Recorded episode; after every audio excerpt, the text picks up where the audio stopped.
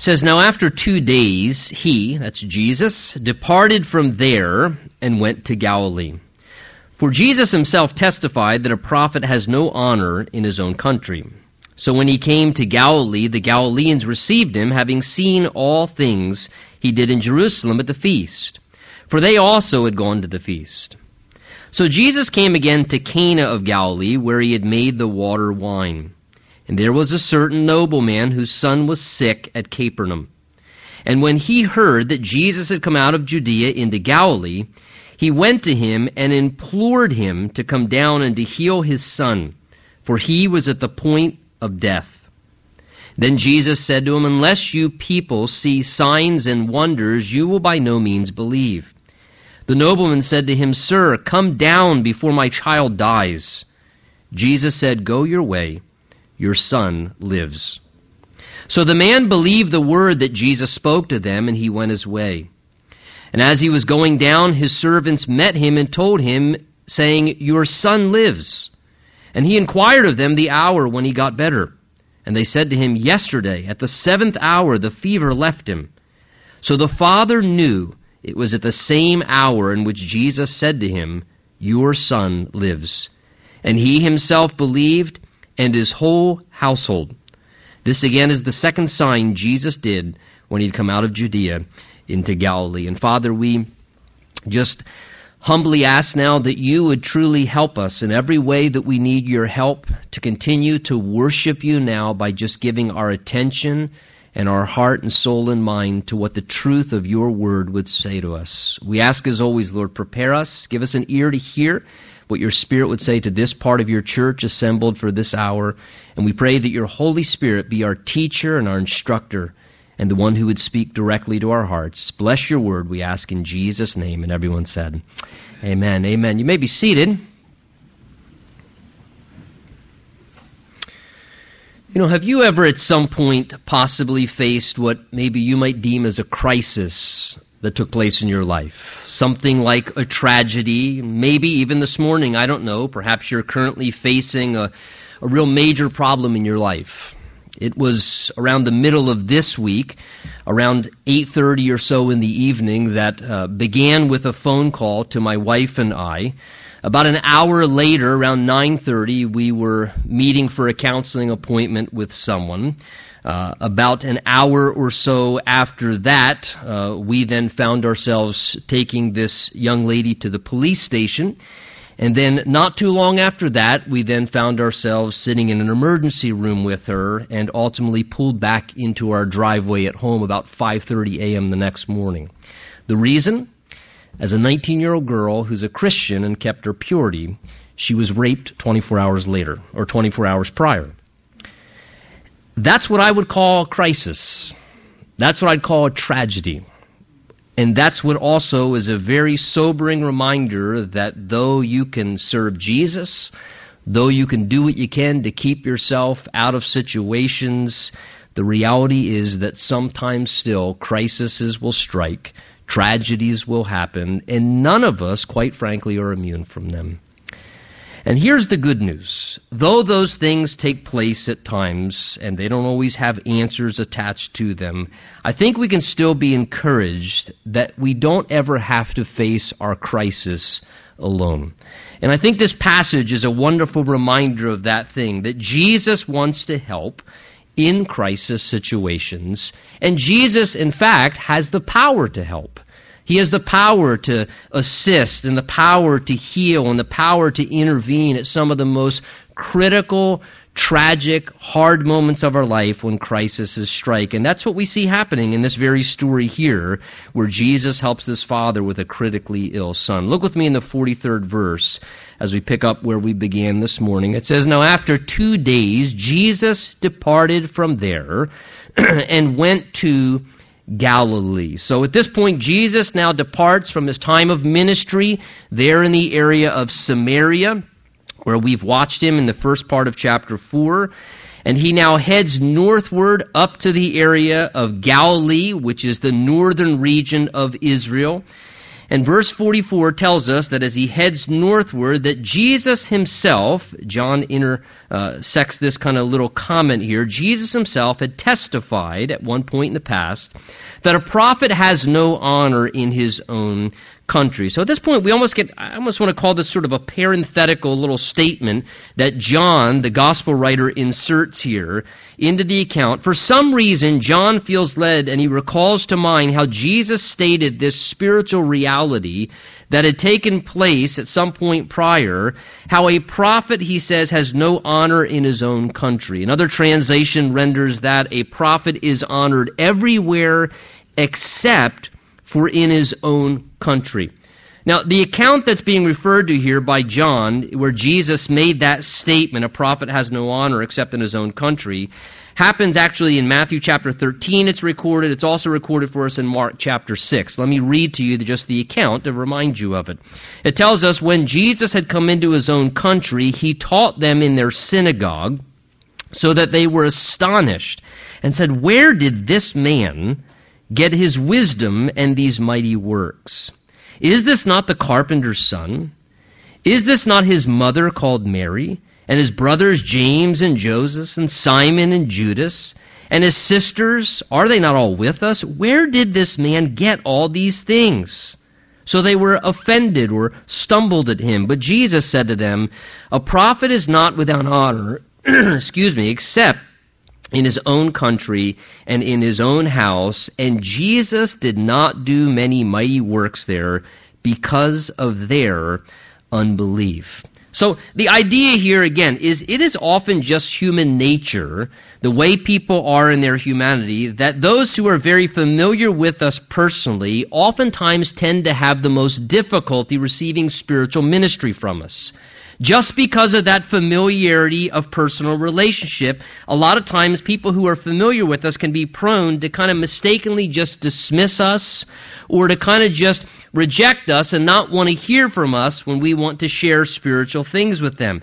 That was the case with Jesus. We see even in the Word of God that in the area where he grew up, Nazareth, and the surrounding area there, that the people in that day had trouble believing who he was. And again, we can kind of just think that through naturally. Here's Jesus. He's a carpenter in that area. He probably followed the trade of his father as a carpenter. And after 30 years of just serving very quietly, quietly and, and, and living out his life, all of a sudden this public ministry begins where the messiahship of Christ comes to the forefront and the people stumbled at that.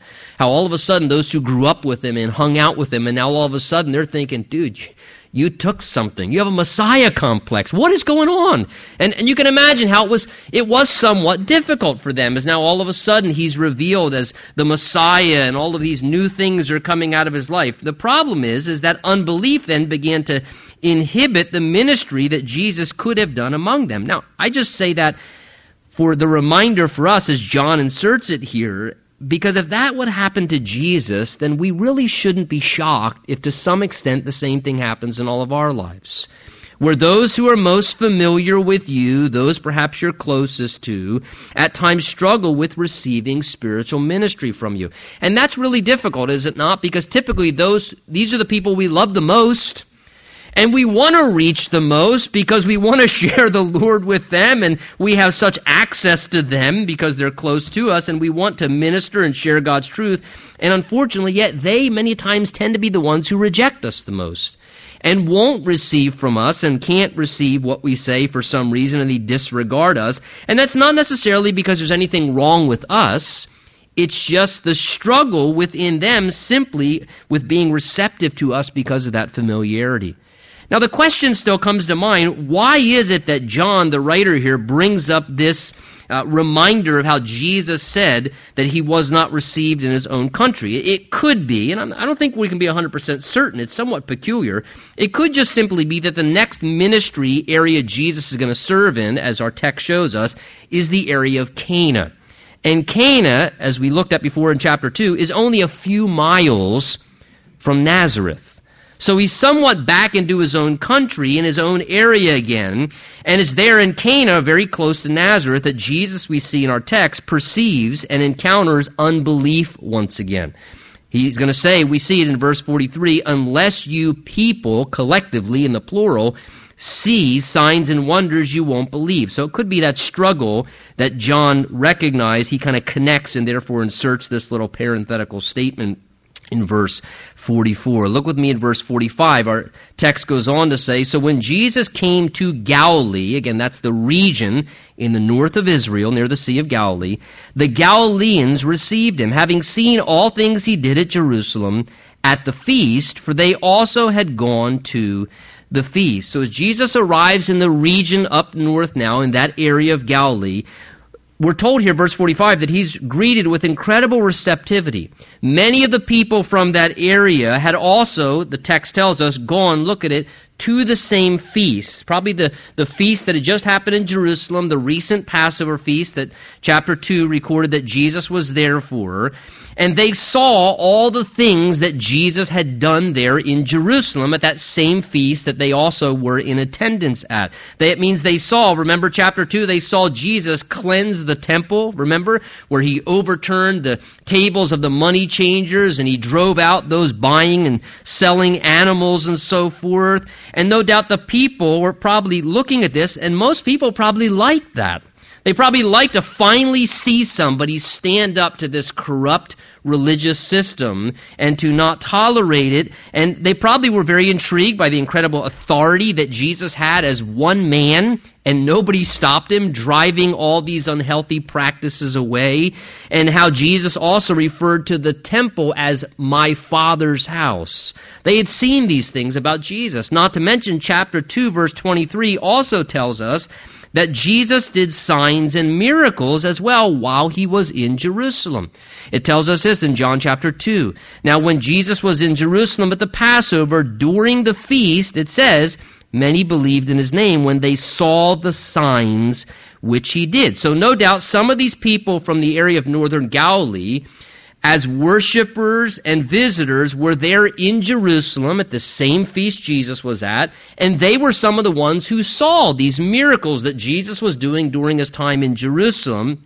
And upon returning home back to Galilee, they remember Jesus. And they probably remember those pretty incredible things that happened while they were there.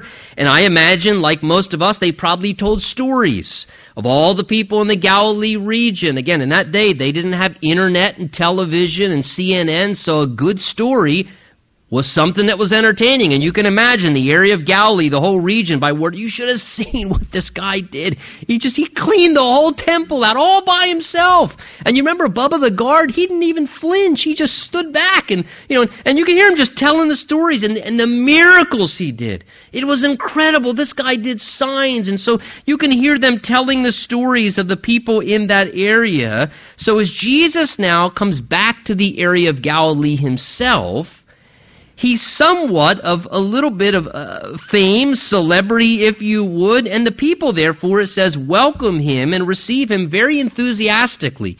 And I am certain, somewhat with a greater level of curiosity, being, I wonder what he'll do this time. I wonder what he's going to do up here in Galilee. I wonder what kind of sign or wonder we're going to see while he's here. If I could, sort of like kind of ambulance chasers you know, people who see a, a, wreck or they see an ambulance going somewhere. And there are some people that their human nature is they, they just love a show. They, they, they have this yearning to want to see something. And so, oh, there goes an ambulance. There goes a fire truck. And, and people have this yearning to want to see something. And, and again, that same kind of a mentality, that curiosity, that really can happen to people spiritually. I have seen it many a times. I see sometimes whole ministries that seem to be characterized by that. It's the signs and wonders show, and some people get very caught into they want to see something. What's going to be the next sign, the next wonder? And, and this is probably the level of curiosity as Jesus comes into the area of Galilee now and why they welcome him as he comes to the area because they remember who he is and what he had done. Well, verse 46 explains to us what happens when he gets to that region. As he goes to a specific town, it says, he came again, verse 46, to Cana of Galilee where, John reminds us, he had made the water wine. And there was a certain nobleman whose son was sick at Capernaum.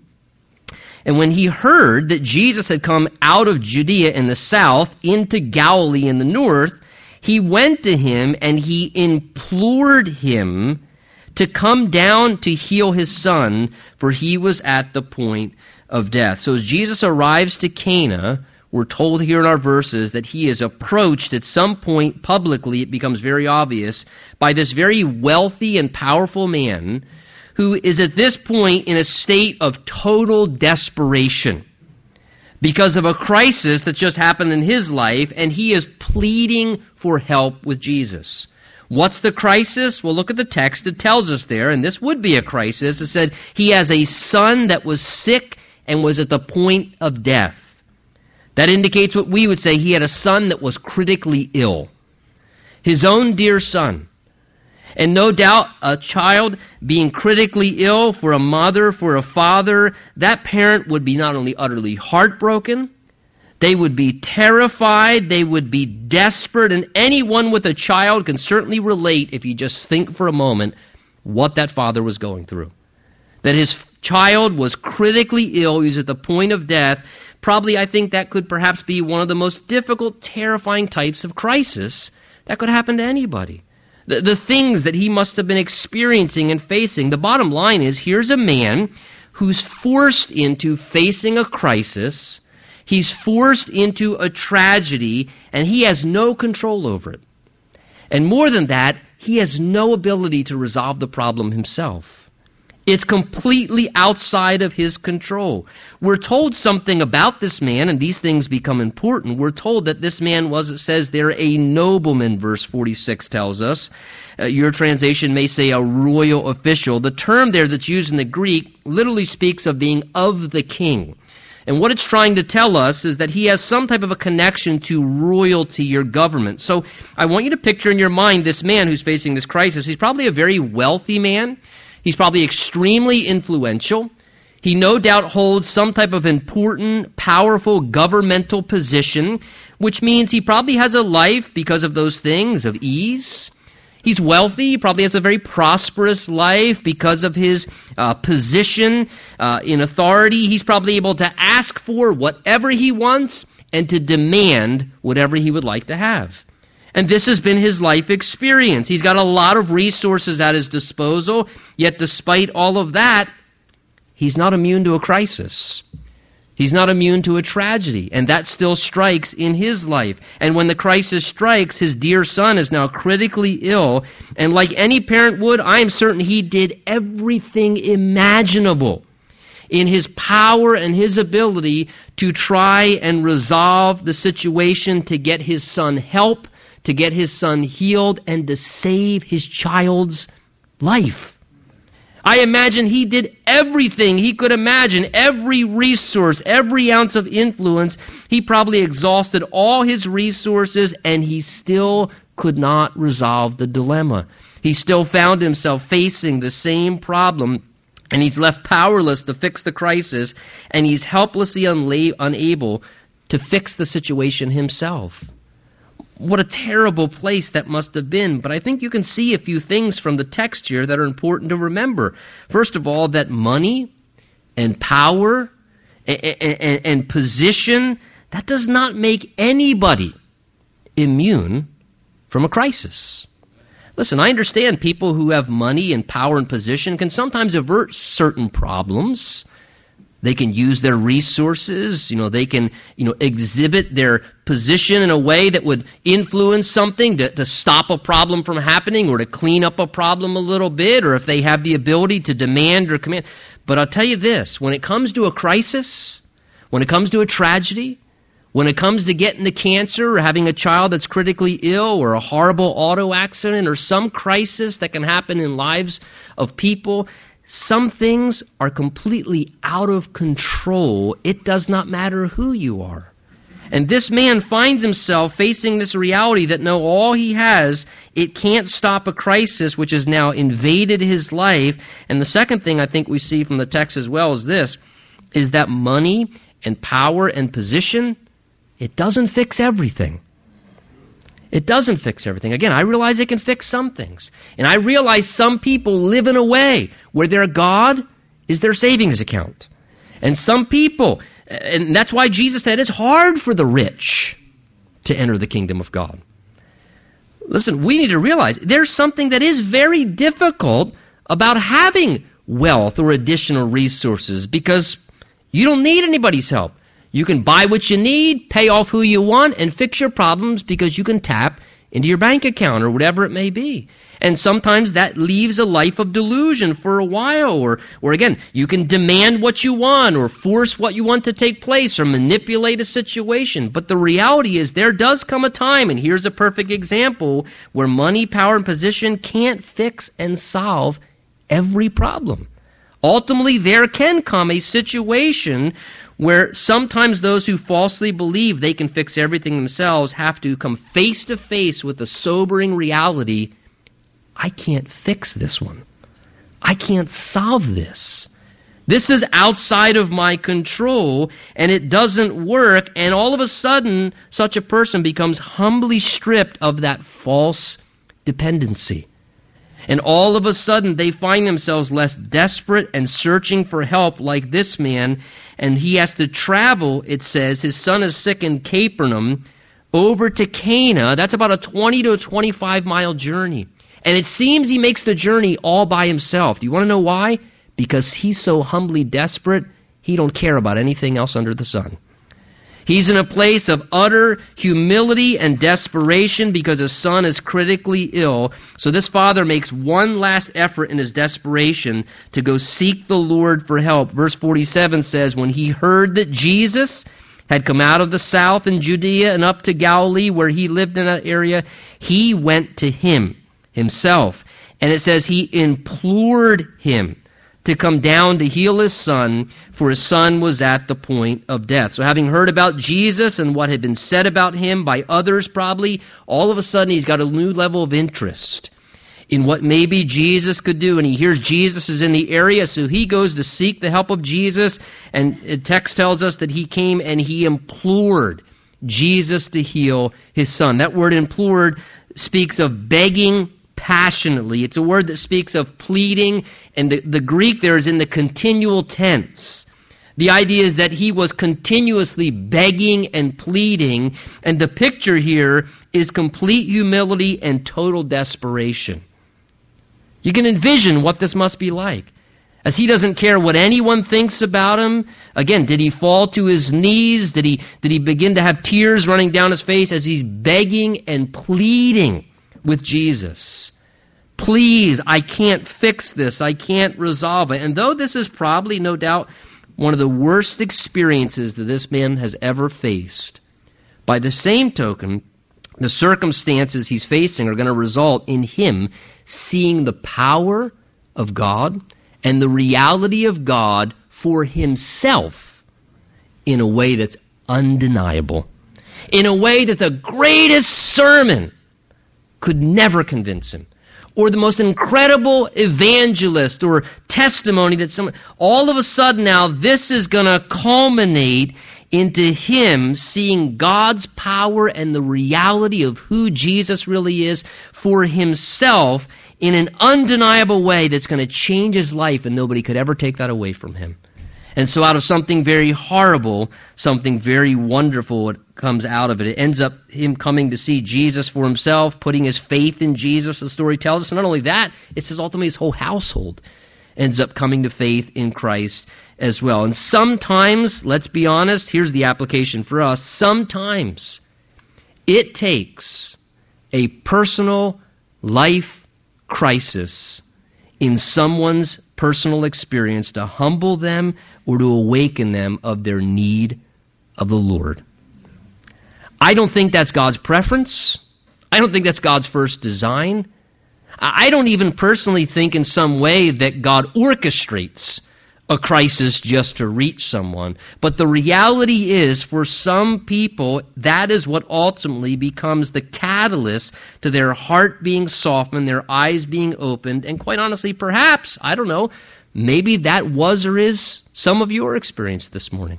Maybe it was the crisis. Maybe it was the major problem or the tragedy that took place that was the very thing that was used to make you come to Jesus Christ. And it was that that made you come to the Lord. It was that that made you realize and think about things you never did before. And if that's the case, eternally, it was worth it. Because eternally, when pain and suffering and sorrow and all that is gone and forgotten, there will be something about out of that very bitter thing, something very sweet came because I met Jesus. For some people, perhaps that's the thing that was used to make you come back to the Lord. Maybe you were backsliding or drifting away and, and, and you weren't, and, and it was the difficulty, the calamity, the thing that happened that was the thing that put your feet to the fire. And that was what made you come back to Jesus. And that was the thing for some of us, maybe, that was just the thing that made you get very serious about your relationship with Jesus. Sometimes Christians, they, yeah, they know the Lord, they know they're going to heaven, but they live a very nominal Christian life. And, and, and so they're, they're content to just sort of, okay, well, I know I'm going to heaven, but I'm just going to live a very casual, nominal Christian life. And then something difficult happens. And when something difficult happens, all of a sudden that becomes a thing where a person goes from being a very nominal, casual Christian to a very passionate, close person with Jesus Christ because their relationship with Jesus here is not going to suffice to get them through what they have to go through. So all of a sudden they come to this place of much deeper dependency. And perhaps this morning you're even facing a very real difficult situation.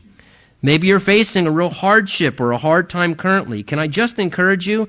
God can use this in your life spiritually in a wonderful way. Listen, I, I don't like problems any more than the next person. I always prefer the correspondence course. Please, Lord. You know, I just can I take that? No, I like the sermon, but I don't want to have to live out the lab work. Teach me a truth. I want to hear it intellectually, but don't ask me to go to the lab afterwards and put it into practice. None of us enjoys difficulty and hardship, but it is not true that those hardships can become the very things that help us many times to grow spiritually and we see the power of God at work. Remember, it was on the, the, the storm at sea as the disciples were there and the wind and the waves were against them and they're straining at the oars that they saw Jesus come walking on the water and where Jesus said, Peace be still. All of a sudden, the stormy sea went completely calm. And on more than one occasion, it was a storm where Jesus revealed his power, and they saw things about Jesus they would never see safe and comfortable sunbathing on the dry shores of Galilee. Do you understand what I'm saying? They wouldn't have seen that. But it was in the storm that they said, Who is this? Even the wind and the sea obeys him at a word. And sometimes we see things about Jesus and we learn things about ourselves and about the Lord and how little our faith is. And, and some of the greatest experiences come out of spiritual things. Again, think of Joseph. He said, You meant this for evil, but God intended it for good. And listen, whether you've made the mistakes and caused your own tri- crisis and tragedy, whether you were just forced into it, whatever it may be, be encouraged because God never allows pain and problems in vain and he can use it for a good purpose. Take confidence in that, that he truly can work all things for the good according to those who love him and are called according to his uh, good pleasure. So this man learned some very incredible things, which makes this event not a lost event, but something very valuable and fruitful long term. So here he is. We have him. He's pleading with Jesus. He's begging for help. Verse 48 says that he's begging for help. That Jesus then responds, and this must have been peculiar. Imagine it says, Jesus said, unless you people, and that is correct because it's a plural word there, you, it's not just to the man, see signs and wonders, you will by no means believe. So we read that response of Jesus, and, and all of a sudden we go, well, that kind of sounds uncaring. Here's this guy pleading for a critically ill son. That almost sounds a little bit uncompassionate to the man's pain or problem. We have to remember, Jesus was always compassionate to people's pain. Jesus was always caring and concerned about people's problems and struggles and suffering which the curse of sin brought upon humanity. And that's not what Jesus is doing here. He fully intends, the account shows us, we can read the rest of the story. He fully intends to help this man. He has complete good intention to ultimately answer his prayer request. And whenever Jesus seeks to help us, here's the thing we have to remember he wants to help to the fullest extent possible. He wants to help to the fullest extent possible. which means that sometimes Jesus will address more than just the immediate pressing need. Sometimes Jesus is looking at more than just the temporal situation. He also wants to help spiritually and eternally because that's what matters most. That's what's most lasting and most critical. And if Jesus just fixes at times the temporal problem alone, and he never reaches the heart of a person in the process, it's kind of a lost opportunity. Because another problem will just happen. This world's full of sin and the curse and problems. And if he never reaches the heart of a person and he just fixes the immediate temporal needs circumstantially, there's somewhat of a loss there. So as life problems happen here on earth, Jesus seeks to use life problems as doorways into people's lives. Because typically those are the moments when we're the most humble, when we're the most sensitive, when we realize what matters most in life. So Jesus uses life problems as the doorways into our lives, and he also takes into consideration, as we go on, we'll see, the other people that are connected to us as we go through our problems. Because everybody has a sphere of connection, whether it's our family, whether it's our friends. And Jesus' statement here in verse 48 is not just a direct answer to this father in crisis alone but more, I want you to see, it's an evaluation of the whole crowd of onlookers that are there publicly with Jesus and this man during this tense episode. Here's why, because no doubt these people who had saw Jesus do all his miracles in Jerusalem and he had become so popular because of that, these people in this moment, do you want to know what I guarantee you they're doing? They are probably just salivating. I wonder what miracle he's going to do for this one. I wonder what amazing sign or wonder is going to take place next. And Jesus uses this hard occasion, as he does all things, as an opportunity to help people spiritually to reveal himself. So that's why in verse 48 here, he addresses the unhealthy heart condition of all the onlookers and everyone present and connected to this in this situation. He indicts them by saying, because he knew what their heart was, unless you people see signs and wonders, you will by no means believe. Jesus shows here that the people were searching for a sign. They were just searching for a wonder as evidence to believe. And Jesus shows us in verse 48 here that a faith built only on miraculous signs is a weak faith. It's an unhealthy faith. It's a faith that has not come to a place of greater maturity. Those who need to see signs and wonders and have experiences in order to believe prove that they are still weak and incomplete in the faith that God ultimately wants them to have, and they're not in a right place spiritually. Jesus testifies those who are saying, Unless I see something, I will not believe. Jesus says if that's the case, the person is revealing to show that they fail to understand a proper way to relate to God, which is what? To have the exact opposite attitude, to have an attitude that says, I believe and trust even when I don't see. I'll believe and trust because I choose to believe even when there is no evidence, because Jesus is reliable and God is credible, so I will take God at His word even when I have no evidence that there's something that's going to take place. Again, Hebrews 11 says that biblical faith, genuine faith, is believing in the evidence of things not seen. It's saying, I believe even though I don't see any evidence.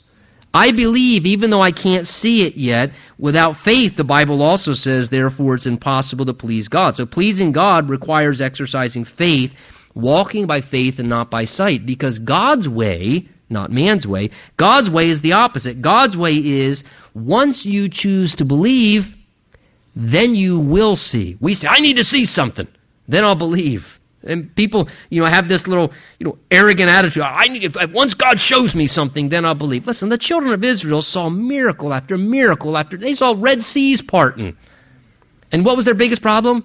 Unbelief. Seeing things, yes, that can have a strengthening effect, but there's no guarantee that seeing miracles and signs and wonders will increase your faith. The Bible says faith comes by hearing, and hearing the Word of God. That's what builds faith, the Bible says, because it reveals who God is. It reveals His nature to the depth of our souls. So that's why in John 20, Jesus is going to say there, Blessed are those who've not seen and yet have believed. That's a blessed condition. When you don't see and yet you still believe because it blesses the heart of God. And you will experience the blessing of having given the Lord a chance to work by believing and waiting to see what he does. Well, verse 49 says, The nobleman hearing this, probably like you and I, he says, Sir, come down before my child dies! Exclamation point. So he's feeling the pressure here. The desperation is mounting inside of him, so he pleads. He almost sounds a bit not only desperate there, but almost sounds like he's getting a little bit demanding if you kind of get the sense there. At this point, all this nobleman knows of Jesus is he's a powerful worker, a miracle worker from God. He doesn't know fully who Jesus yet at this point. He desperately needs a miracle, and that's his only concern. So you can almost kind of sense his language there. In a sense, Jesus makes the statement in verse 48, and it's almost as if the response of this man in desperation, kind of almost demanding, says, Sir, can we please set aside the sermon? Come down to my town and heal my son. He's going to die. We can have a sermon later on. Let's go heal my son right now.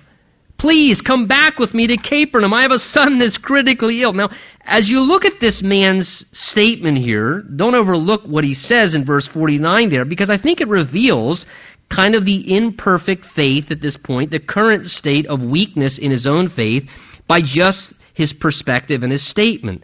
Two things I want to draw to your attention there from his statement. First of all, this man believes that Jesus has to be what? Physically present in order to heal a son. He says to him, Come down to my house before my child dies. So his mentality is Jesus has to be physically present in order for my child to be healed, which means this he believes that the Lord can work, but only the way he believes that the Lord should work, which is you have to be there to say, Shazamazu 132, heal my son. See, he, in his mind, you have to be there for the miracle. Everybody told me Jesus was there. He healed a, a blind man. Jesus was there. He touched some person and they were crippled and they stood up. So in his mind, yes, the Lord can work, but only according to the way and method of how he believes that it's supposed to happen. Does that sound familiar? to all of our lives, we may believe the Lord can and will work, but we also tend to have an idea, or maybe even sometimes a suggestion, of the one way that he needs to go about it. Lord, come on, I, I and I believe you're going to work, and and I mean, here's option A and B. Can you select one and let's get with it? And, and we have this mindset of this limited view of how the Lord must go about doing and accomplishing what we believe He can do, but we have a limited mindset of how He needs to go about it. And we have to realize that when the Lord works, there is more than one way that he can do it. There is more than one way that he can do it. He is the one who ultimately is going to determine and decide how he works when he does work and accomplish his purposes. Isaiah 55, 8 and 9 says that God declares, For my thoughts are not your thoughts, nor are my ways your ways, says the Lord. For as the heavens are high than the earth, so are my ways higher than your ways, and my thoughts than your thoughts. Hey, this morning, for all of us, let's remember this reality when we're asking and we're expecting the Lord to work.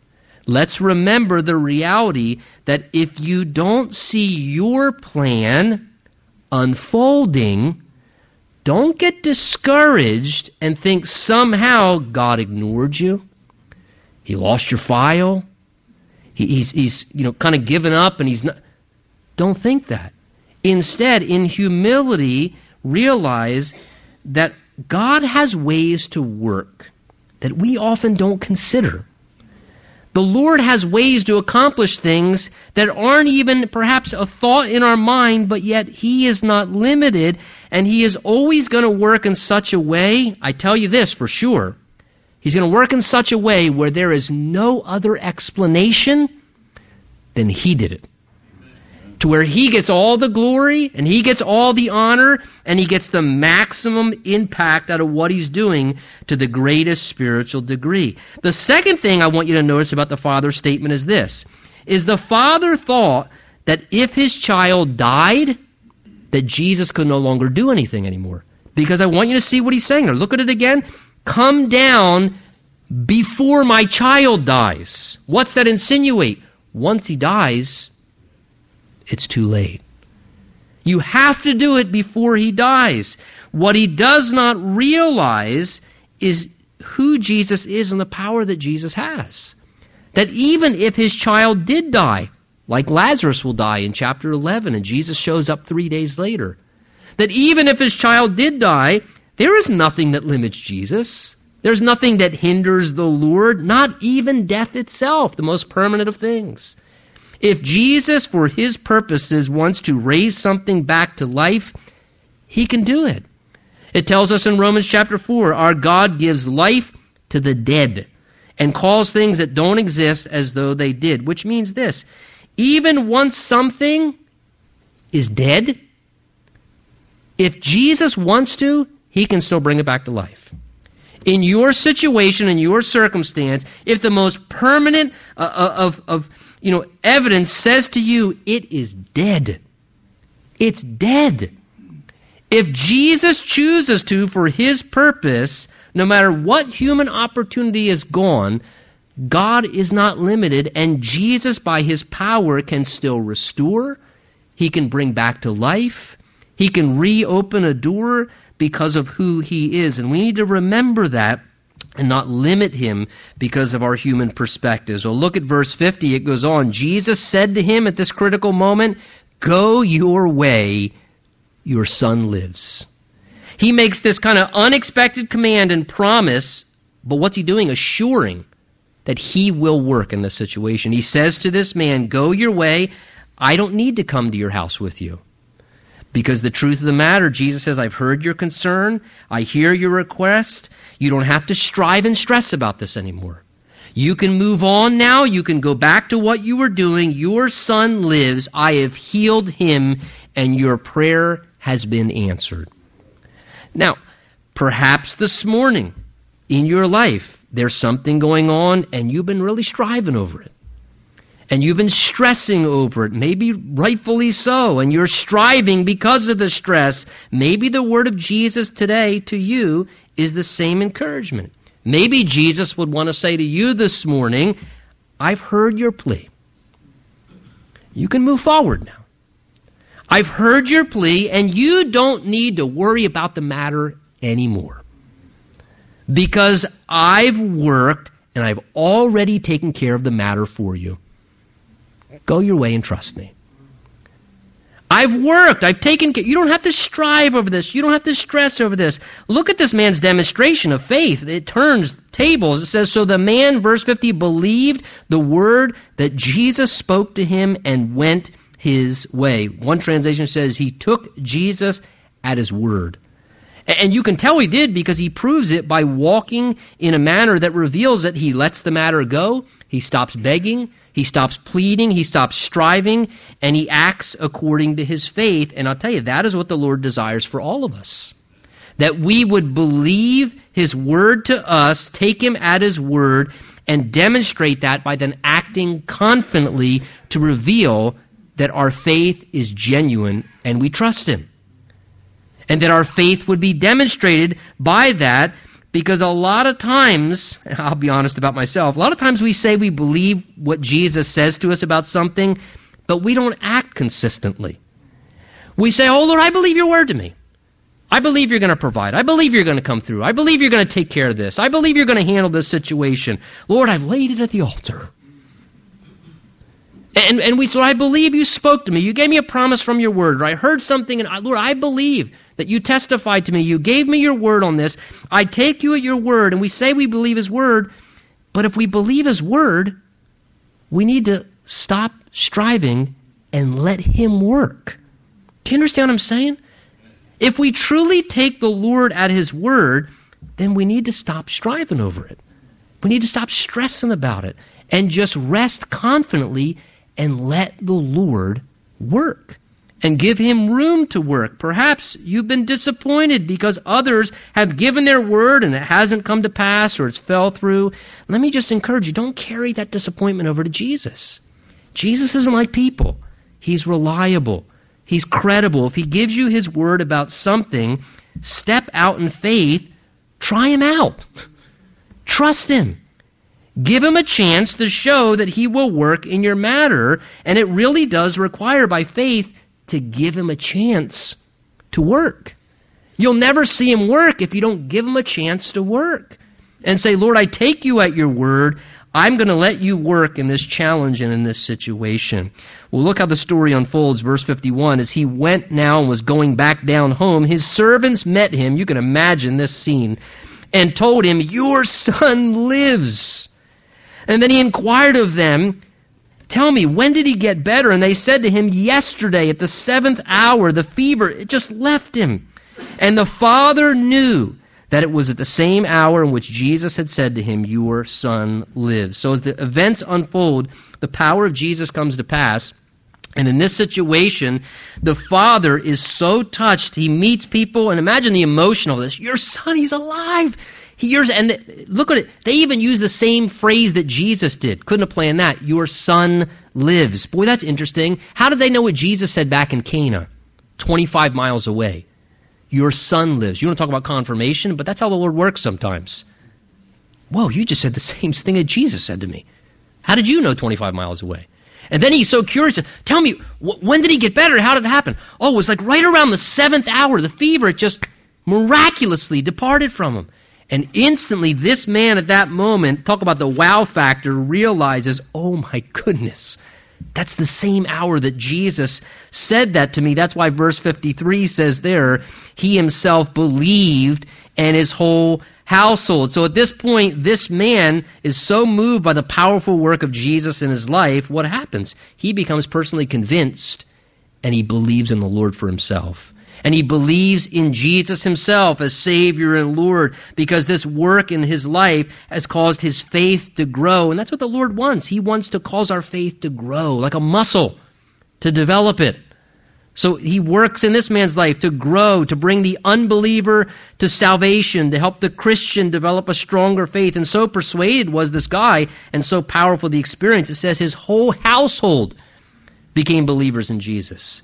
The whole family comes to the Lord. And that's true of the heart of the Lord because He doesn't want to just save one person, He wants to save whole families. He wants to reach our whole sphere of influence. Probably was not only his household relatives, but even the servants in his house. And sometimes the Lord will work in your life or in the life of a person in such a way because he knows that you will be instrumental in the others that he can reach through you. And so sometimes the Lord may work in that way. I'll tell you this, gentlemen, please hear me. That is why God is after the hearts of men. Because statistically, if you win the heart of a husband or the heart of a father, the percentage of the rest of the family coming to Christ and follow him is huge. It's huge. And the Lord knows the power of influence. And I'll tell you, this morning, perhaps the Lord has worked in your life in such a way and is working by His power. And the reality is, it is so much bigger than you. And you don't even realize it because he knows the sphere of influence that you have contact with and those that you can influence, and he sees that ultimately. Well, verse 54 closes, says, This is now the second sign Jesus did when he had come out of Judea into Galilee. So again, not only is this a second miracle, Jesus has done other miracles, but John says this is the second sign. Specific word. The word sign speaks even naturally of something that points to something, that gives revelation or guidance. So what he's trying to say is this miraculous event in Cana, like the first one, it signified something. And what did it signify? That Jesus wants to help in our crises. That he wants to help in our tragedies. And Jesus wants us to believe his word. He wants us to believe his word. And most importantly, it shows this. It shows that Jesus Christ has the power of restoration. He has the power of restoration no matter how bad, no matter how impossible something looks, like this man with a dying son. No situation, no person is beyond the power of Jesus to rescue, to restore. And that should give us great confidence. Come to Jesus with what you face, bring it to the Lord, pray and seek Him, believe His word, and give Him a chance to work. See what he does. Amen? Let's stand. Let's pray together.